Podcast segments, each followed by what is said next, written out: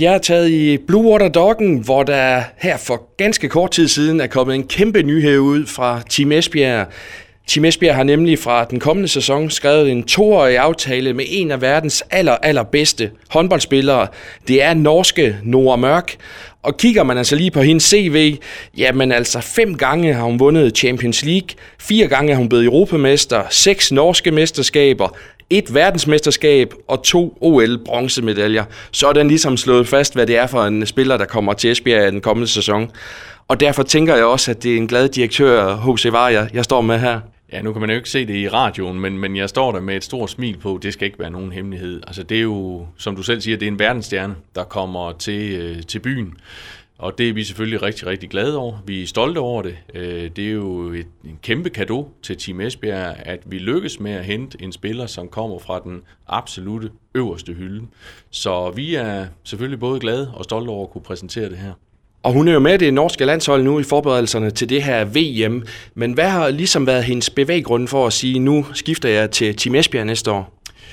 Ja, et eller andet sted, så skal du selvfølgelig spørge hende om det, men, men jeg kan jo godt øh, lidt svare på det, fordi det handler selvfølgelig for hende om at, at vinde medaljer. Øh, hun har et medaljeskab derhjemme, som i forvejen er rigtig, rigtig stort, men hun har jo en tro på, at det kan også lykkes med Team Esbjerg.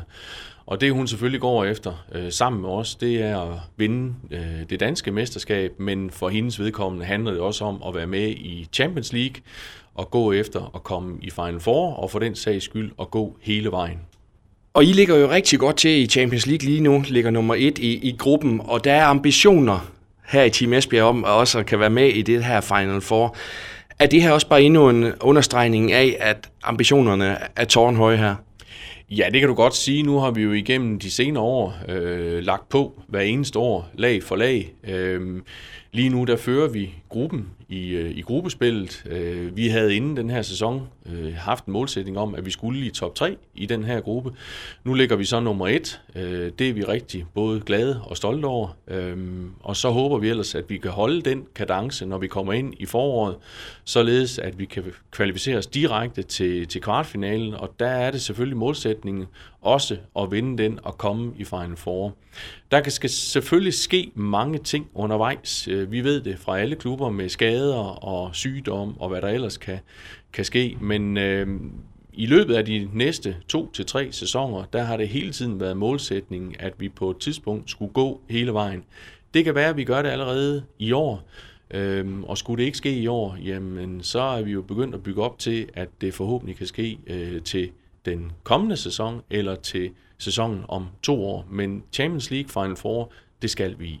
Og bare lige til sidst, H C. Katrine Heindal, dansk landsholdsspiller, blev præsenteret i går. Nu så norsk landsholdsstjerne Nora Mørk. Har I mere i, i skuffet, eller, eller ærmen herude?